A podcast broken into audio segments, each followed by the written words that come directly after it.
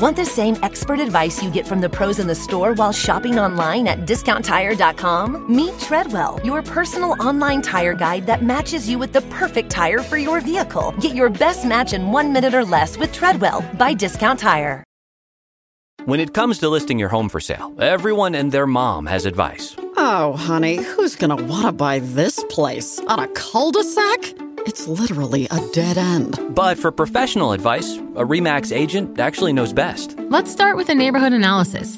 I've been seeing lots of buyers looking to move here. REMAX is the most trusted name in real estate. Visit REMAX.com or download the REMAX app to find the right agent. The right agent can lead the way. Based on 2022 BrandSpark American Trust Study. Each office independently owned and operated. Trigger warning for brief discussions of child abuse.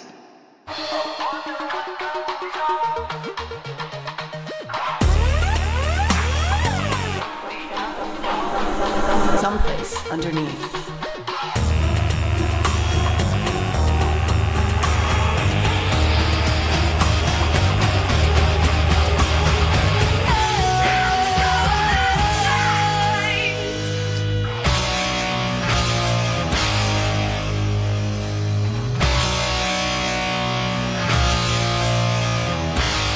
When did your contemptuous relationship start with your mom? I'm just assuming. Pardon me. Oh yeah, it was um uh, teenage years. Teenage because before then you're like a special girl, you know, and you just kind of run around, you play, you get dirty, but around like 13 when the boobies start coming in, it's just like, "Where are you doing? Where are you going? You got to button that shirt up." Yeah, dirty pillows. Dirty pillows. Yeah, and you feel ashamed. I mean, I guess that's natural cuz you don't want a 13-year-old to get pregnant and the world is going to look at her, but I don't know. Yeah, I think there should probably be a better option uh, than just being like, your body's filthy. I know. Well, she did protect me from men, which is good. That is good. I remember like at that age, older men oh, would. oh, of course. Yeah, they all like leech. They love it. It's it's so nasty. I remember getting honked at for the first time. It was a huge moment in my life. I was know. 14. it's so getting a weird. honk. As soon as you can like tie your shoes without falling over, men are like, "Let me put my dick in you." Oh, yeah, baby. Look at her with all of her motor skills. She's ready for it. Yeah. But Uh, if you're somebody like Ghislaine, like your mom probably resented her pretty early and then was like, let's send her off to private school. Get her out of here. Yeah, and with Ghislaine, too, um, welcome to Someplace Underneath Everyone. I'm Natalie Jean. I'm Amber Nelson. with her, with Ghislaine, she had a little bit of a different relationship. Her mom definitely didn't like her, but um, I think it was more so because of it. it this started before puberty because I think it was really from her birth. because The golden boy died. yeah, because if you'll remember where we left off last time, her older brother went into a coma like three days after she was born and he never came out of it. And her mom spent years of her life sitting at this kid's bedside. Wow. And uh, she, I think she, in the, like in some subconscious part of her mind, thought that Ghislaine was like some kind of cursed child. And Yeah. it sounds like she wasn't wrong because she's not had a great run. No, I mean, babies need to be like held and loved and cooed and spoken to. And if you don't have that relationship, of course she's going to grow up to be. I mean, I don't want to like make excuses for her. Sure. But she's going to grow up and like separate herself from humanity. Yeah, be able to detach really easily. Yeah. I, I do wonder how much nurturing, like being held, she got and stuff as a child. We could fucking, I'm going to armchair psychologist a this lot of stuff. thing. Well, But- there, there was a story, like a science thing done years ago, and this is before science had any morals. But there would be this like batch of monkeys. I've heard this one. Oh yeah. yeah. and like the cloth or the, with no bottle or like the mesh wire with a bottle, and they chose the cloth and starved to death. Yeah, yeah, So yeah. pu- humans prefer love. Oh yeah, they they've done they did studies too with kids uh, because again science cares very little about um, your feelings. Let's throw this kid in an incinerator and see what happens. Yeah. So they they give a lot of that stuff a, a shot in the science world, and I know that if kids aren't held and cradled a lot as babies, it can really affect them forever. But uh, Ghislaine was like sent away. Yeah, Ghislaine was so. I keep saying Ghislaine. It's Ghislaine. It's Sorry. fine. My husband keeps calling her Jizz Lane, and I think he's just doing it on purpose. But Jizzy Jizz Squirt Lane. Yeah, she's she is quite a jizz master. She didn't have that sexual awakening mother hatred relationship that we're very comfortable and used to. She really was just this defiled creature from birth in her mom's mind, I personally believe. So when we left off last time, she was getting sent away to boarding school because mummy uh, said, the doctor said, you have to go away now. That's what the doctor wants. So she was, uh, I think, still in middle school, elementary school age when she started going to this boarding school.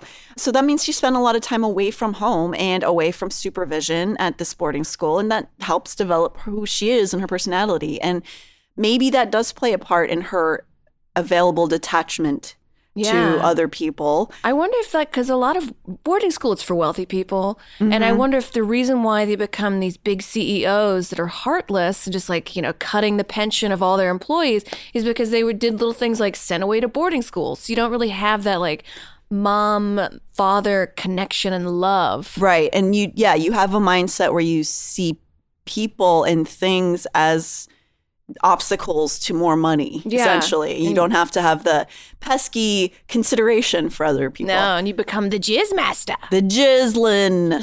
um, yeah. So, then, you know, maybe that probably has something to do with it. And there is only, it, maybe it also has one of the few scraps of decency in her where maybe she learned that in boarding school as well. And that was, she played uh, a part in the advocacy for ocean conservation. The only really savable thing about her. She wanted to fuck them dolphins. That's Yeah, why. she- yeah, it's, it's well. She said as a child she was a Donny Osmond fan until she switched her affections to Jacques Cousteau. she began diving at age nine. Wow. Well, a lot of like psychopaths love animals more than people because animals don't talk back. Oh no, Oh, that's what I love more than people. yeah, no, that I mean for sure. Like Hitler loved dogs, vegetarian. Yeah, But I just love animals. I really do. I do too. But if uh, it came of like I shoot a dog in the head or a person in the head, I'll shoot a dog in the head. Well, yeah, I mean, same. I'm a humanist for fucking sure.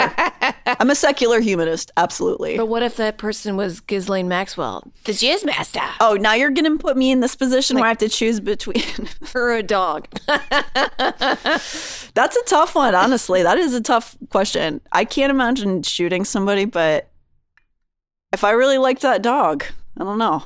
so she's off at boarding school and she's learning the one, two, threes, ABCs. Uh, so a couple other things too. so triple X's. Oh, are we having fun? Okay. so in the uh, 2000s, this is her one piece of personality that we have other than her being a piece of shit.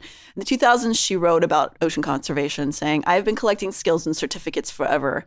It started with my first star I was awarded at school for good behavior and was followed by many more, along with awards and other things I could hang in the loo. I was qualified as a magician's assistant and pool lifeguard. I learned to bake cupcakes, crochet, and speak new languages. Most people grow out of this stage, but for me, it had become a challenge. I have to learn something new every year.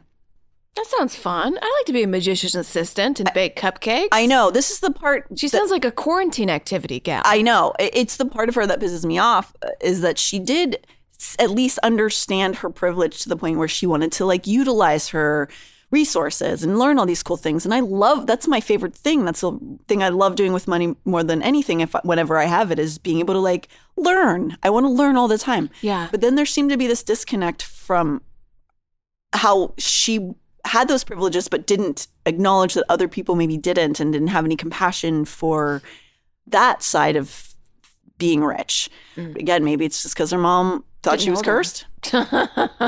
That'll do it. That'll do her. So, as we mentioned last time, while she had exposure to all of these things and these resources from her father, he was mostly absent. And when he was around, he was prone to being pretty tyrannical and often very cruel. The bullying took many forms, and the writer Eleanor Berry recalled a conversation with the nine year old Ghislaine, who she was interviewing at the time about the family. Ghislaine was expecting a quote, prearranged hiding from her father, as in, like, I'm going to tear into your hide. She said, Daddy had a series of things lined up in a row, she reportedly told Berry. There's a riding crop with a swish in it, another straight riding crop, and a few shoe horns. He hmm. is always asking me to choose which one I want. Hmm. So, yeah, so she was good at talking him down. She did become his favorite, of course, but she was never fully exempt from tirades. She had to learn, she basically learned, developed her personality to fit around being favored by her father. Mm. And as she was growing up, and then all throughout her, until his death, really, her father would demand his children always meet him for Sunday lunches at their home, their quote unquote home with the 53 rooms they had. Mm-hmm. When, of course, he was himself available, whether or not they had any plans or conflicts, he insisted that they be there on Sundays for lunch. So she would have to suffer the same stress of what or who would be the target of his interrogations as everybody else sat at the table.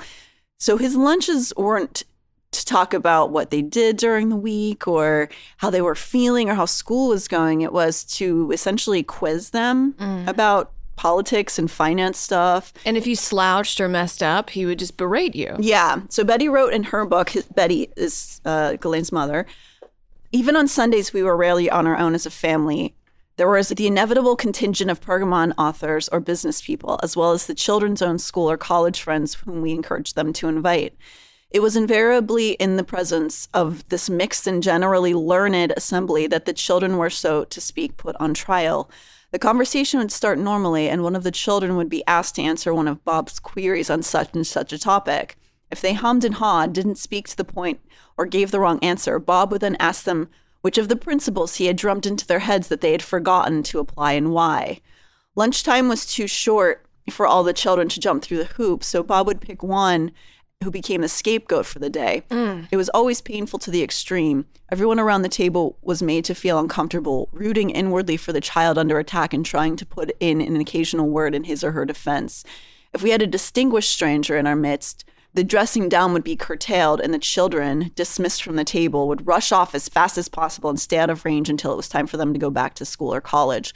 At other times, Bob would not let go, and lunch would be ruined for those present, with one or two of the children ending up in tears, punishments being doled out, the whole family disconsolate and taking sides. Soon I realized that somehow Bob needed to create a sense of drama around him. He would shout and threaten and rant at the children until they were reduced to pulp.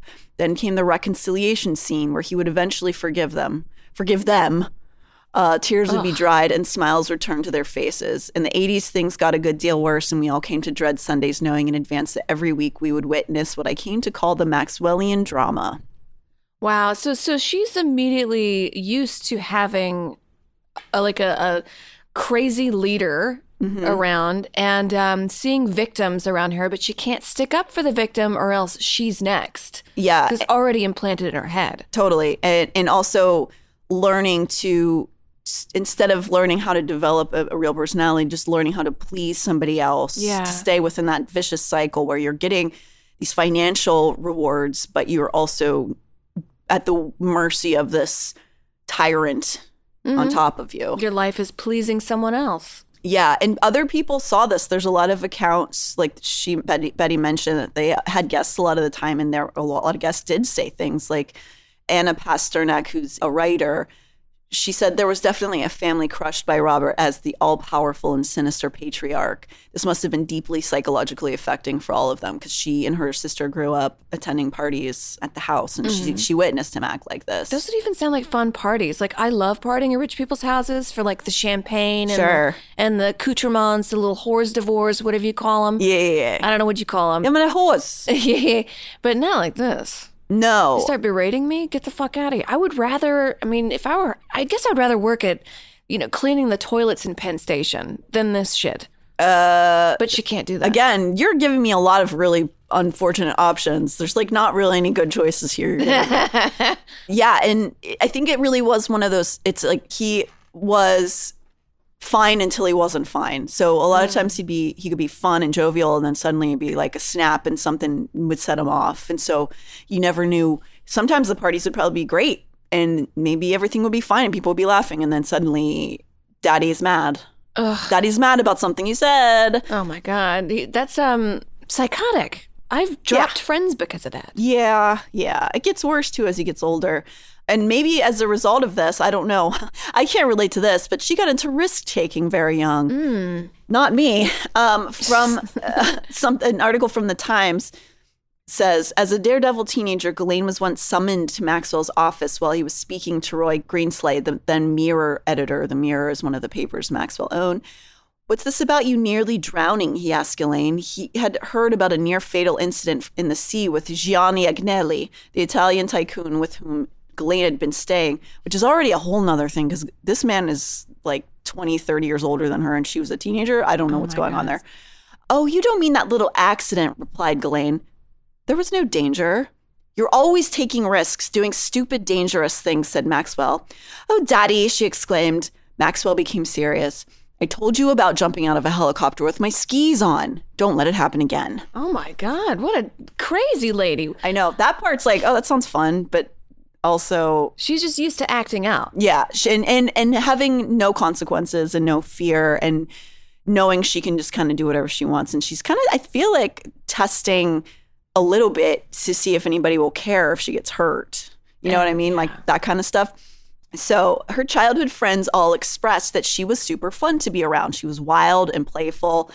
That quote, she was fun but never exceptionally bright.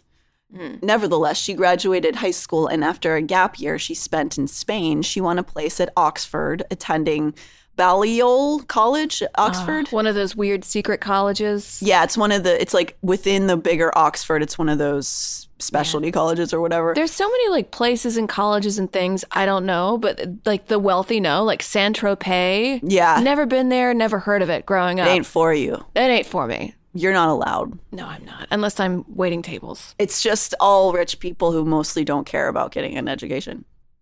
But it's in a really pretty building most of the time. Uh, but it's Balliol. Balliol. Somebody explain what that Balls, is. ballsy. I'm sure it's a great school, and I'm sure really great people went to it. She won the spot, and this may or may not have something to do with the fact her father had made a large endowment to the school in 1965. Hmm.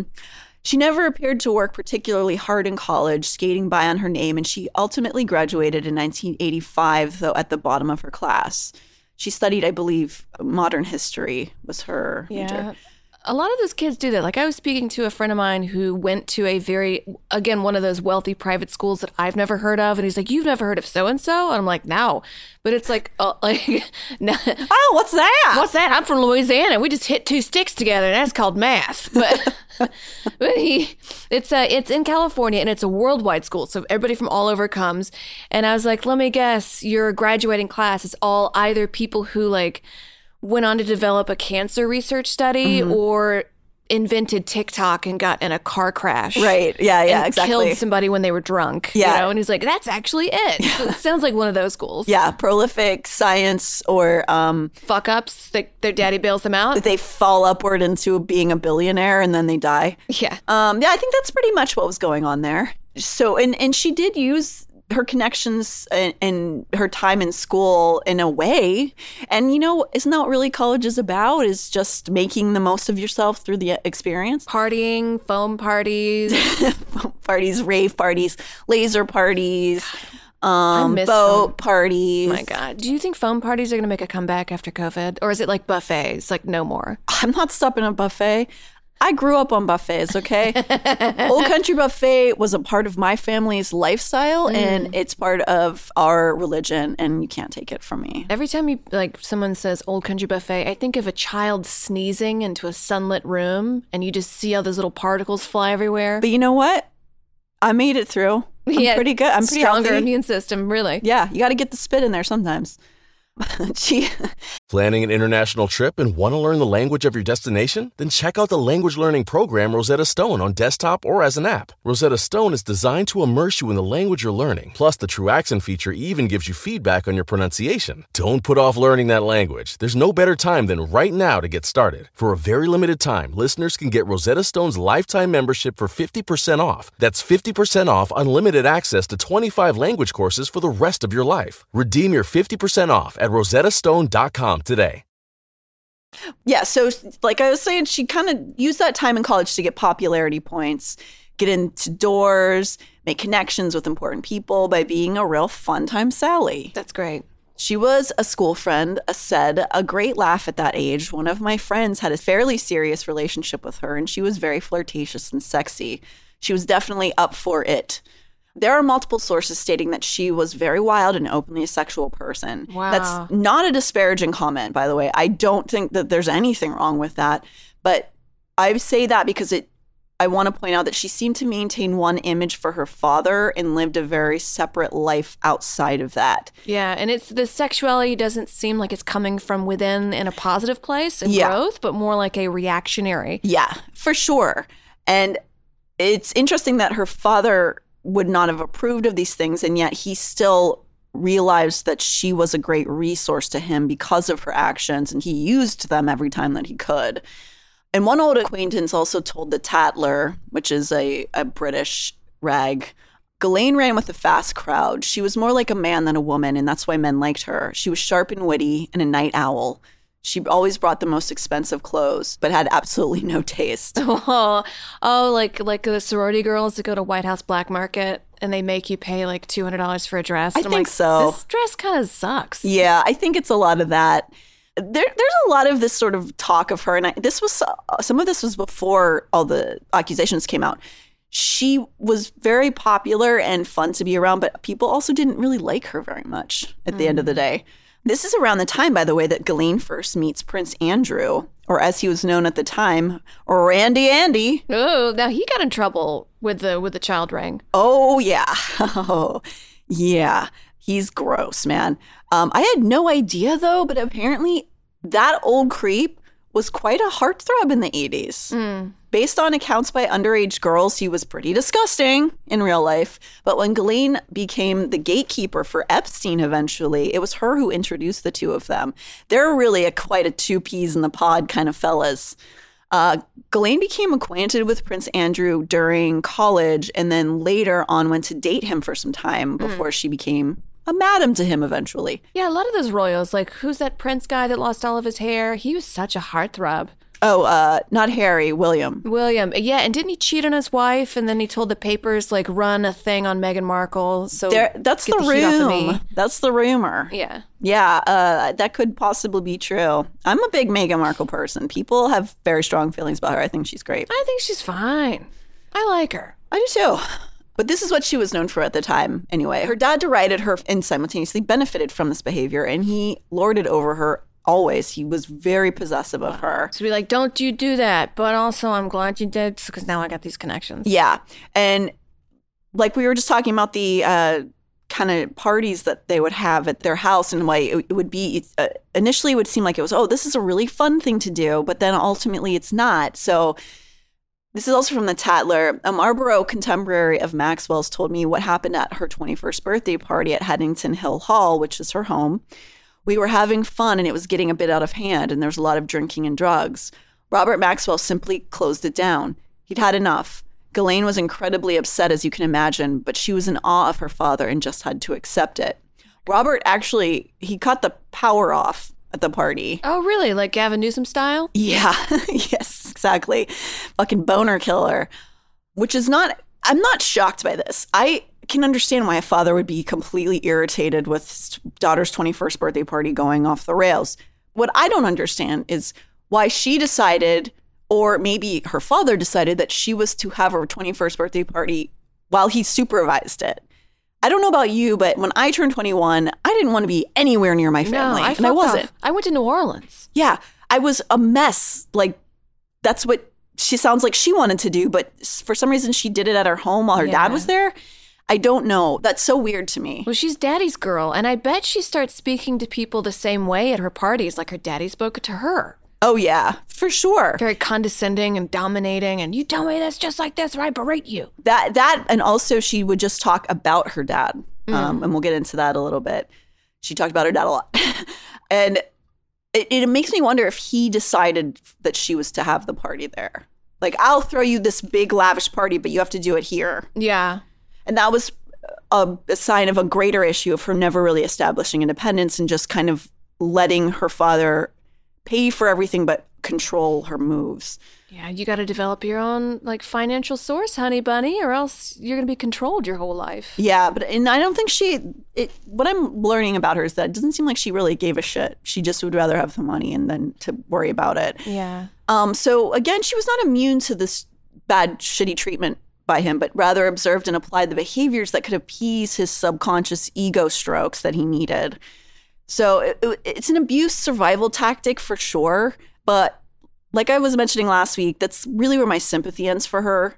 She would go on to use these same tactics to have the entire world handed to her on a fucking platter, and she would still be trying to take more from other people's plates. Wow. I mean, she has all the connections. She could just cut her family off and like develop her own thing and not a child sex trafficking ring, but something. Yeah, she did. She that is her business.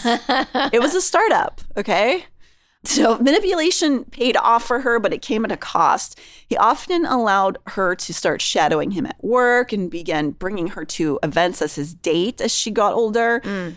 but also refused to allow her to bring boyfriends home, saying they were all gold diggers. So anytime a boy came around, he would just he would require his approval to have the boys around and he would always say no no no and i think it was less that he was worried about her money and more that he wanted to keep his grasp on her tight and those boys were not in the plans that he had for Ghislaine. Yeah, because they'd be like, hey, let's, you know, move in together and have a child together. And then mm-hmm. she becomes her own woman. And daddy can't have that happen.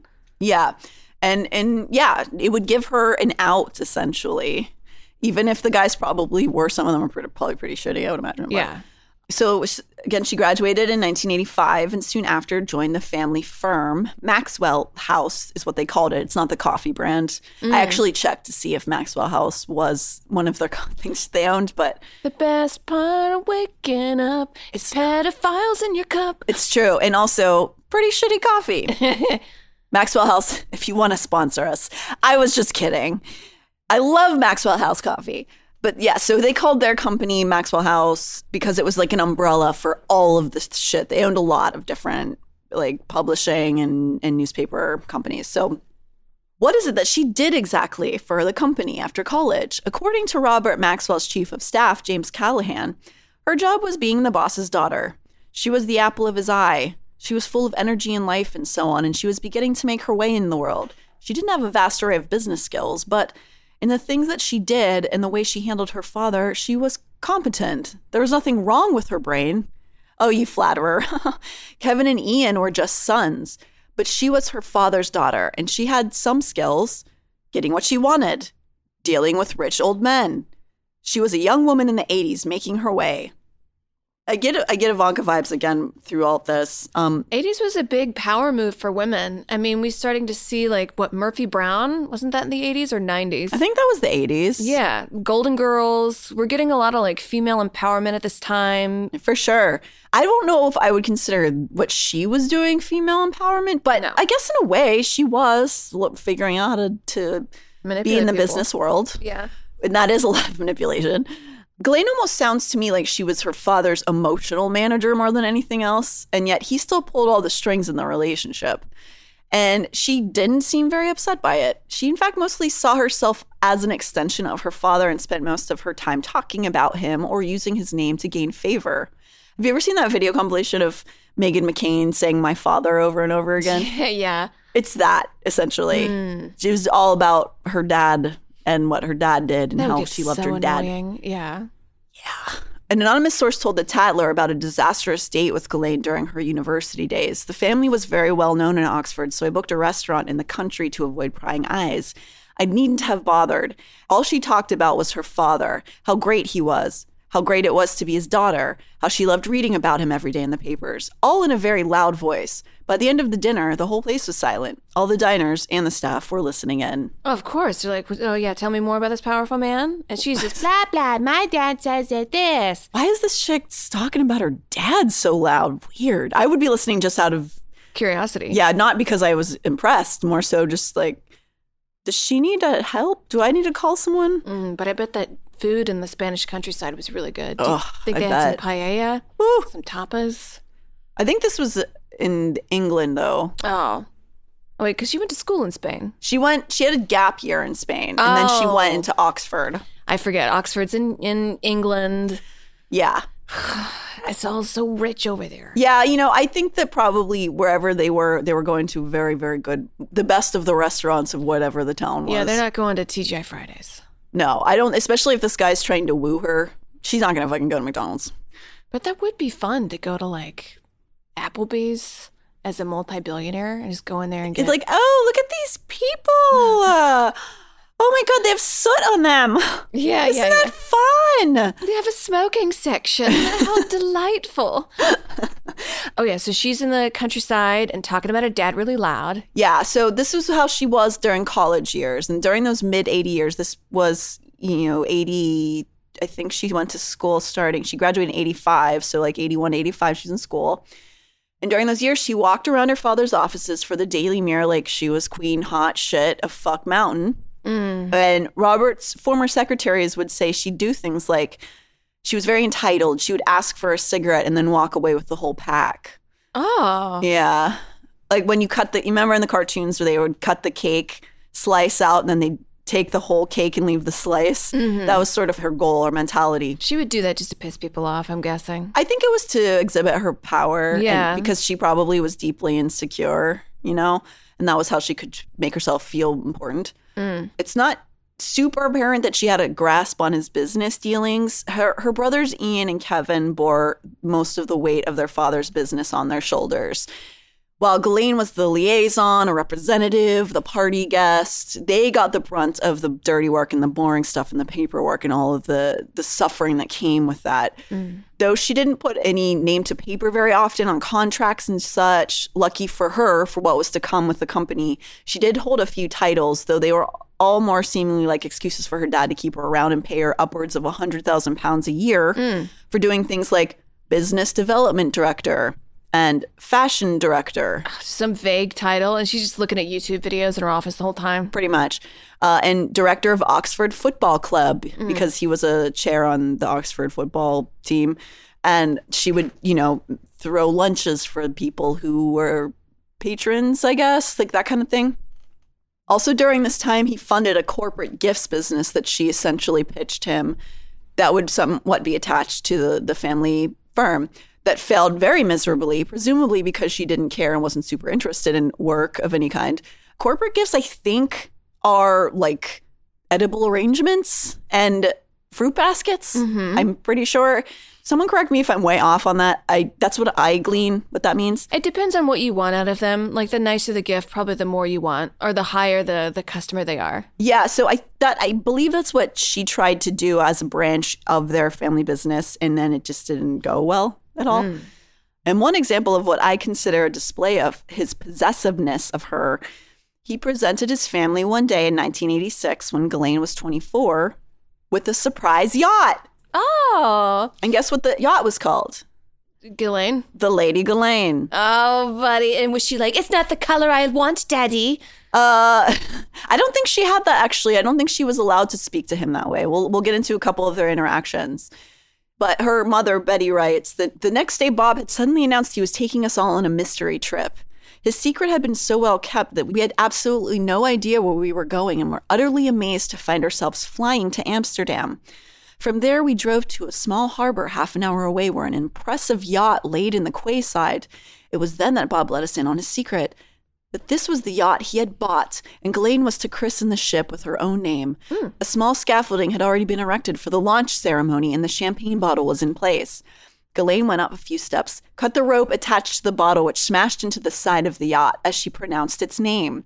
At the same time, a cover was removed to reveal a shiny new nameplate, the Lady Ghislaine. We all clapped enthusiastically, then went aboard with the Dutch constructors from Amels shipyard. Bob loved that boat from the start.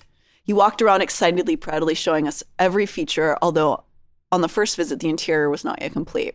So, that interior, by the way, the Lady Ghislaine, Maxwell had bought it from uh, for 12 million pounds from Adnan Khashoggi's brother, who's a uh, notorious Saudi businessman.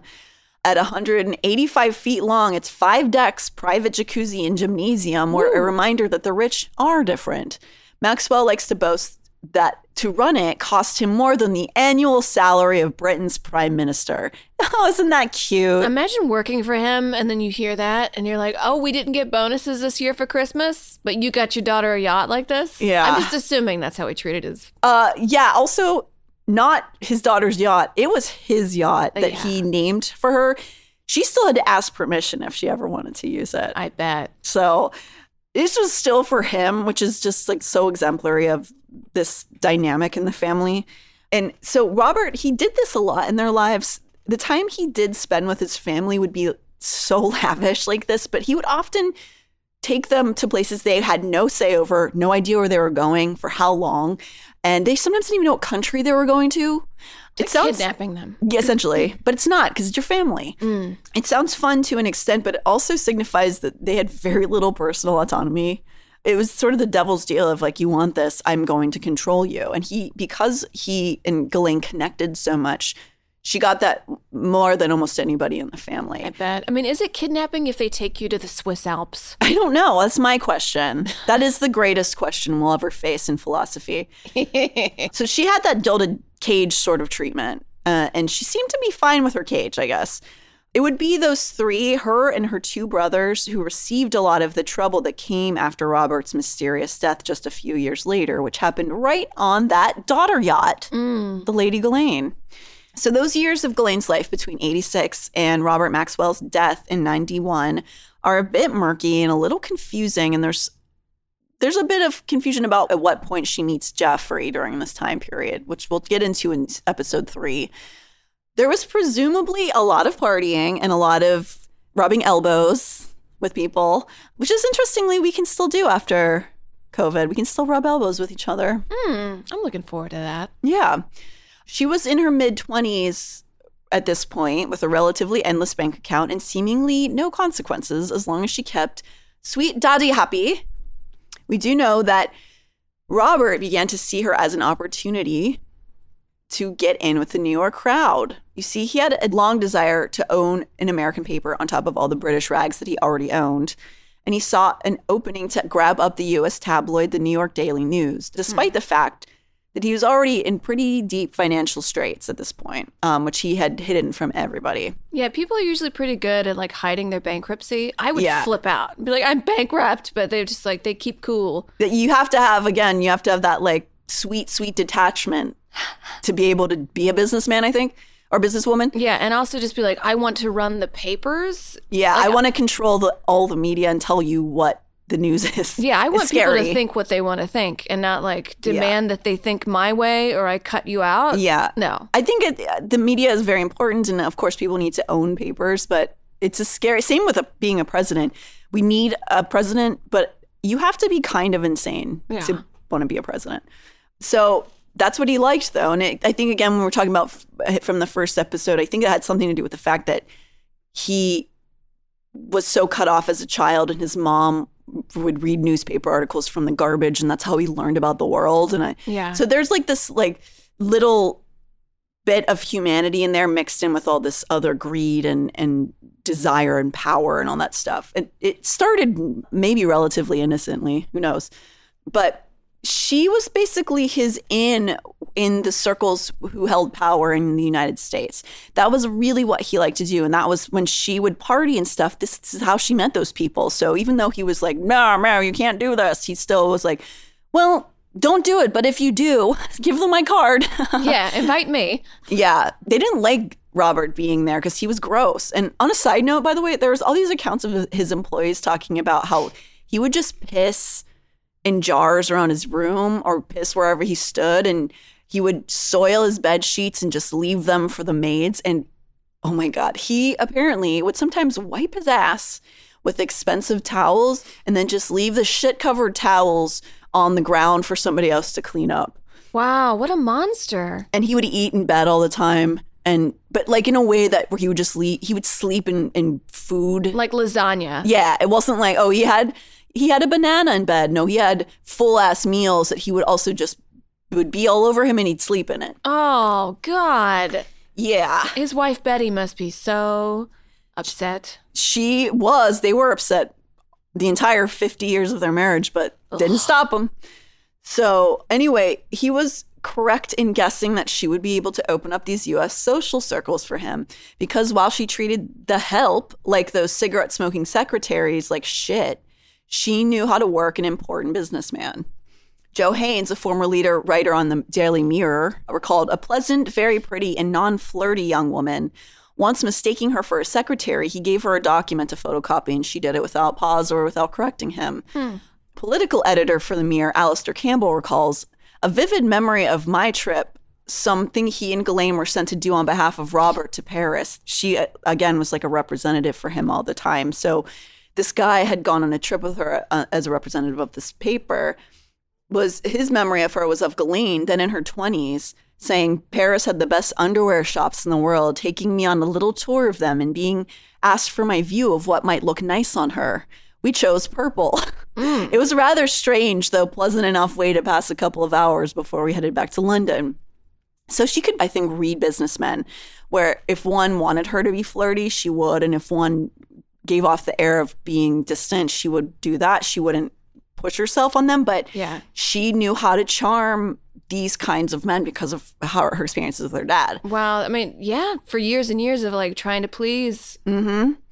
Planning an international trip and want to learn the language of your destination? Then check out the language learning program Rosetta Stone on desktop or as an app. Rosetta Stone is designed to immerse you in the language you're learning. Plus, the True Accent feature even gives you feedback on your pronunciation. Don't put off learning that language. There's no better time than right now to get started. For a very limited time, listeners can get Rosetta Stone's lifetime membership for 50% off. That's 50% off unlimited access to 25 language courses for the rest of your life. Redeem your 50% off at rosettastone.com today. So even though in her pursuits of uh, the connects she was getting in New York, she wasn't immune to his attacks. This is from Maxwell, The Final Verdict by Tom Bower, one of the great resources I used. She would have to go into these parties and these meetings and these dinners on his behalf. And on this one occasion, when she was doing that, he writes Among the first messages handed to him once he was back inside Maxwell House was a written report from Ghislaine. His imperious daughter, despite being his favorite child, had been reduced to tears by an outburst of his temper shortly before his departure to Moscow. On his behalf, she had attended a dinner in New York honoring a Nazi hunting Simon Wiesenthal center, and it was her report by telephone which had provoked the tirade. I am very sorry that my description of the dinner this morning was inadequate and made you angry, she had written. I should have expressed from the start of our conversation that I was merely presenting you a preliminary report of the evening and that a full written report would follow. Please forgive me. Ghislaine then recounted laudatory messages. Rabbi Hier expressed great admiration for you. Sammy Belzberg said he was sorry you were not at the dinner, but how thrilled he was to have me sitting next to him. Andy Greenberg passed on his regards. Alice Williams of NBC News said she was very disappointed you were not at the dinner. And I was honored to be present and to be able to represent you. Thank you. Attached is my program from now until I return. I will call you again tomorrow to receive your precise instructions for the Kennedy wedding. The respectful tone clearly satisfied Maxwell. So he would demand that she would give these full reports to him, including all the compliments that were paid to him. Mm. And if she didn't do it well enough, he would lose his shit. And so she'd have to beg forgiveness, just like at those dinners and lunches that she grew up with. Mm-hmm. So she was very, uh, she was very conditioned to this. Oh, it's like school. Yeah, except she's like, at this point, she's 27, I think. So you should be on your own, honey. Yeah. At 27, I was poor in New York, but. I was at least doing my own thing. Yeah, I was having fun. Yeah.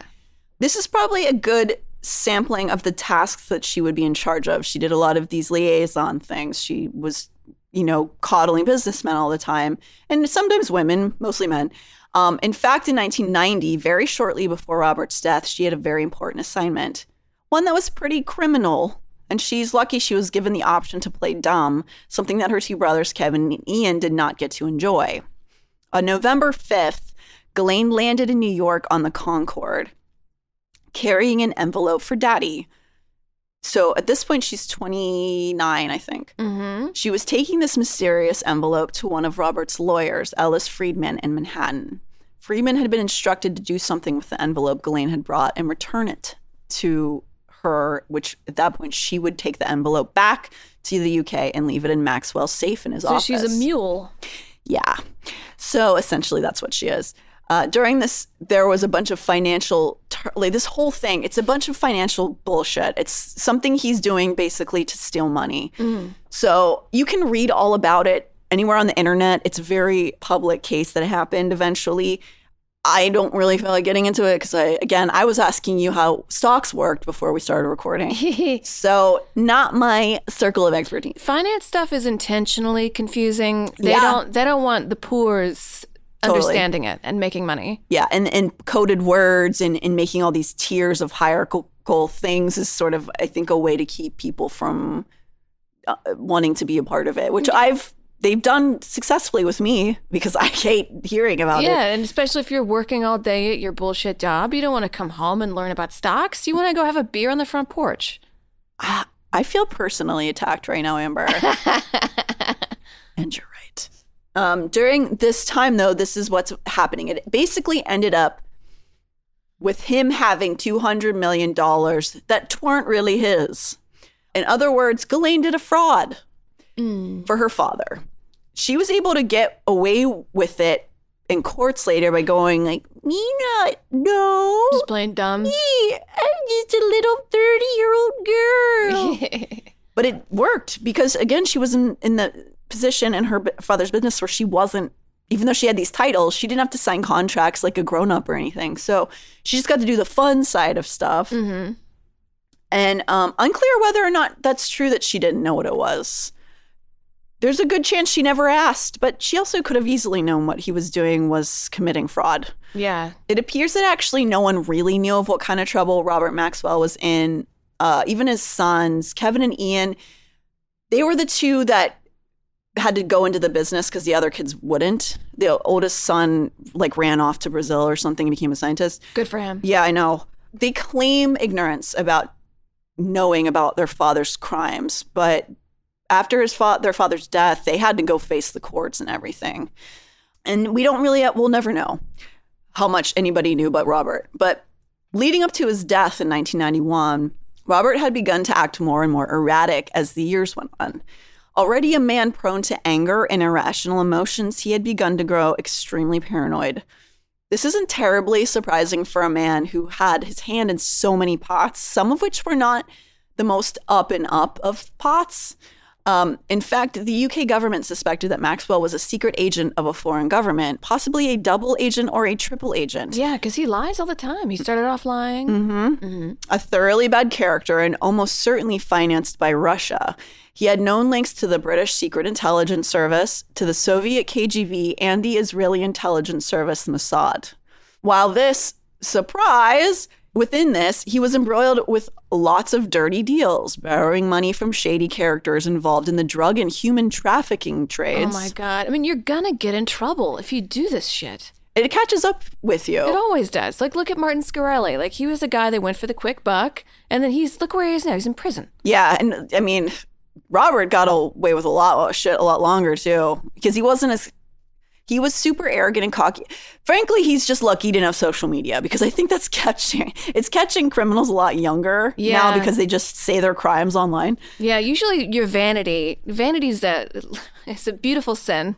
yeah, it does. It exposes everybody. It's true. Yeah.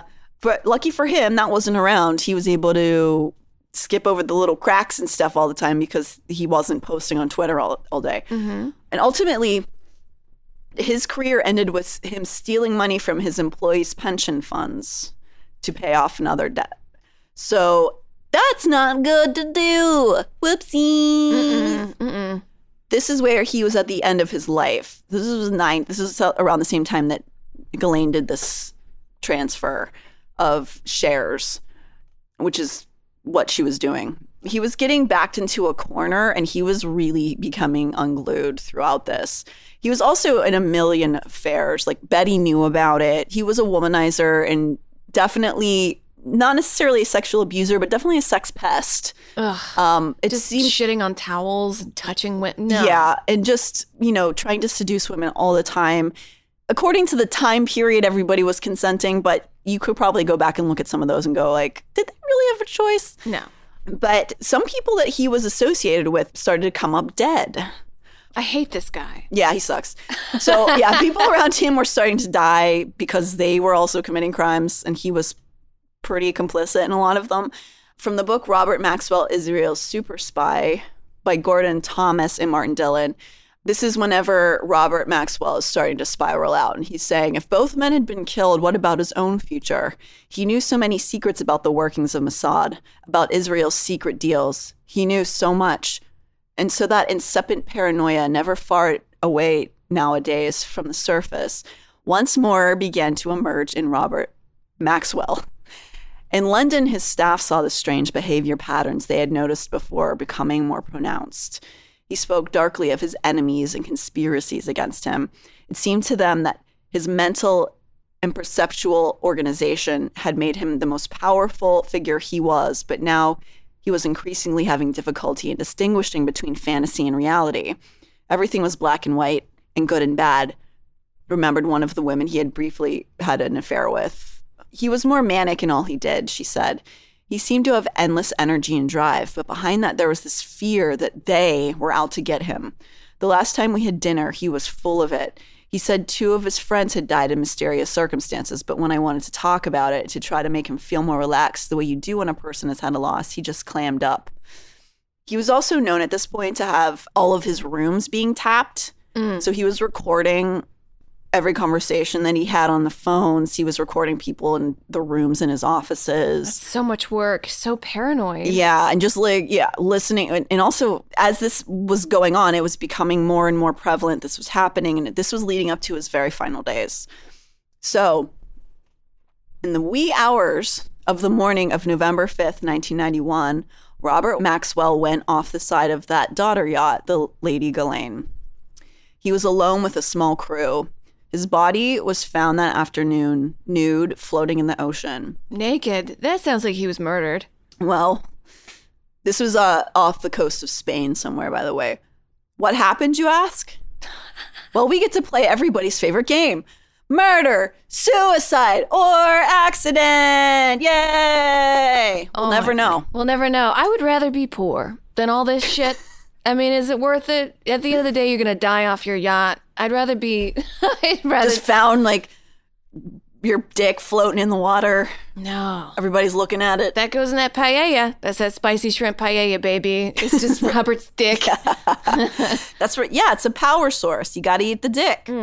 So eh, we'll never know, probably. It's been asserted that he went to the railing at that night to go pee pee. to pee off the side because he likes to pee where he be. Just like a dog, he just pees wherever. Yeah. Pee where he be. pee where he be.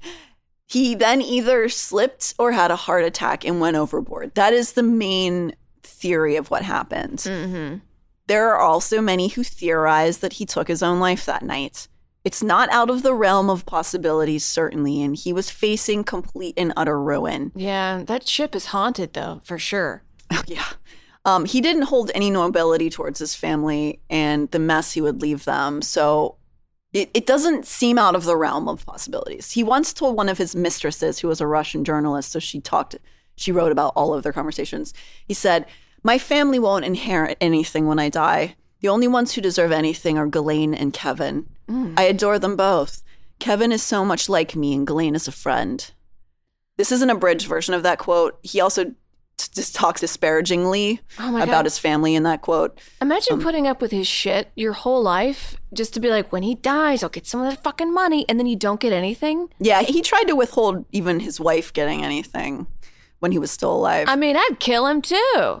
Fuck that guy. but that, to me, that plays into the concept that he could have committed suicide because if you had a conscience and you cared about your family, knowing that your suicide would affect them so negatively can prevent you from doing the suicide. But because he didn't give a shit about what happened to them and didn't care that his sons would have to pay the consequences of his actions, I could see him doing that. Yeah. Just being like, peace, fuck you guys, I'm out. Yeah, I mean, if he's the kind of guy to be like, I'm gonna take a shit right here, Yeah.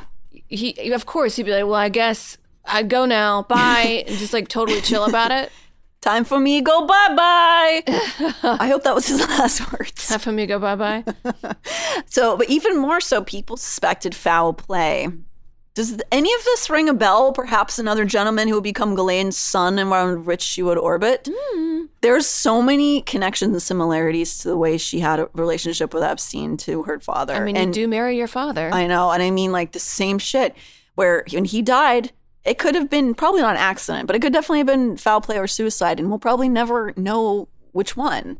So, how did Ghislaine? We're going to wrap this up this week with learning about how Ghislaine felt about her father's end, and we're going to continue on next week with her time with uh, Jeffrey. Yeah. So, she was, of course, chosen to be the press liaison to give a statement of the events of his death for the family because that's what she did. Um, this is from the book Israel Super Spy. Ghislaine emerged on deck dressed in a skirt and halter top. She walked slowly to the rail and looked down at the masked journalists and photographers. They had come from all over the world, and more were arriving even as she watched. The only time she had seen such a media scrimmage had been when her father bought the New York Daily News. They were shouting questions up at her in English, Spanish, French, German, and languages she didn't recognize. She gave a concise summary of what had happened and which members of the family were on board. Her elder brothers were in London dealing with her father's many business affairs. She could not yet say what her father's body would be free to leave the island. She gave a little shrug and smile. Officials could not be rushed, not even here in Spain. She ended up saying, on behalf of the family, she would like to thank them all for their courtesy. When she had more information, she would give it to them. As she turned to leave, a reporter asked up to her, How did your father die? Ghislaine turned back to the rail. She looked down at reporters. Camera zoomed in on her face, sensing she was going to say something important. In a loud and clear voice, she spoke. I think he was murdered. So she thinks that he was killed.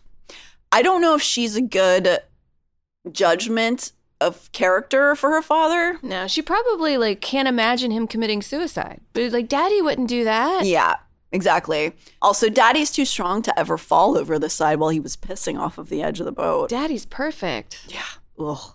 This poor crew who he on other nights uh, presumably was just fully nude pissing off the side of the boat all the time.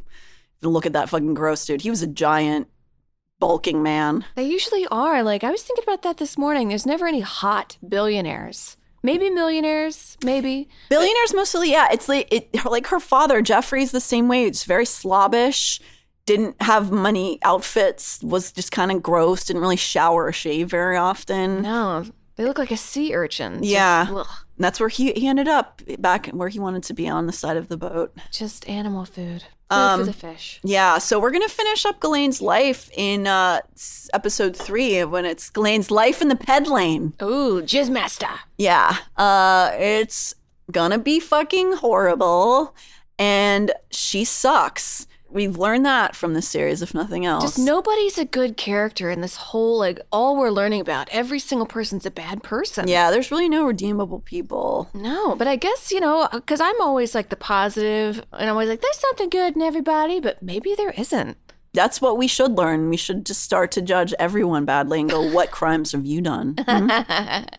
No, we shouldn't do that. But No. I think it's important to talk about these things and to address how they came to be and to know that sometimes you can't trust a person based solely on your first interactions with them. And we're going to learn that a lot about Ghislaine and, and the real betrayal that she uh, did to these these girls and what she she tricked them into doing. Oh my God, never tell anybody your fears because they'll use it against you. You're giving them power. Yeah, and if you're very, very poor and young, and a much older, wealthy person wants you to do something, it's usually going to be a crime against humanity, and you should say no. You say no. That's my uh, advice for today. So thank you for for joining me on this path to the Lady Ghislaine, and I look forward to wrapping this up and not having to read about her anymore. No, I bet that boat's beautiful. Like, I bet lots of velvet couches you can just lay on, It champagne. looks like a palace. Mm-hmm. Yeah. I mean, it had a fucking gym on it. wow. It costs more than the entire prime minister's salary to run it. Isn't that funny? Certainly, you can't be a bad person if you have that boat. Yeah, so we'll we'll finish this up. You can uh, follow me, Natalie Jean, at the Natty Jean, and you can follow the show someplace underneath uh, on Instagram and TikTok. And Amber, Um, I'm Amber Smelson, S M E L S O N, on Twitch and uh, Instagram and Twitter. hell yeah! Uh, we'll see all y'all next week. Thanks for stopping by.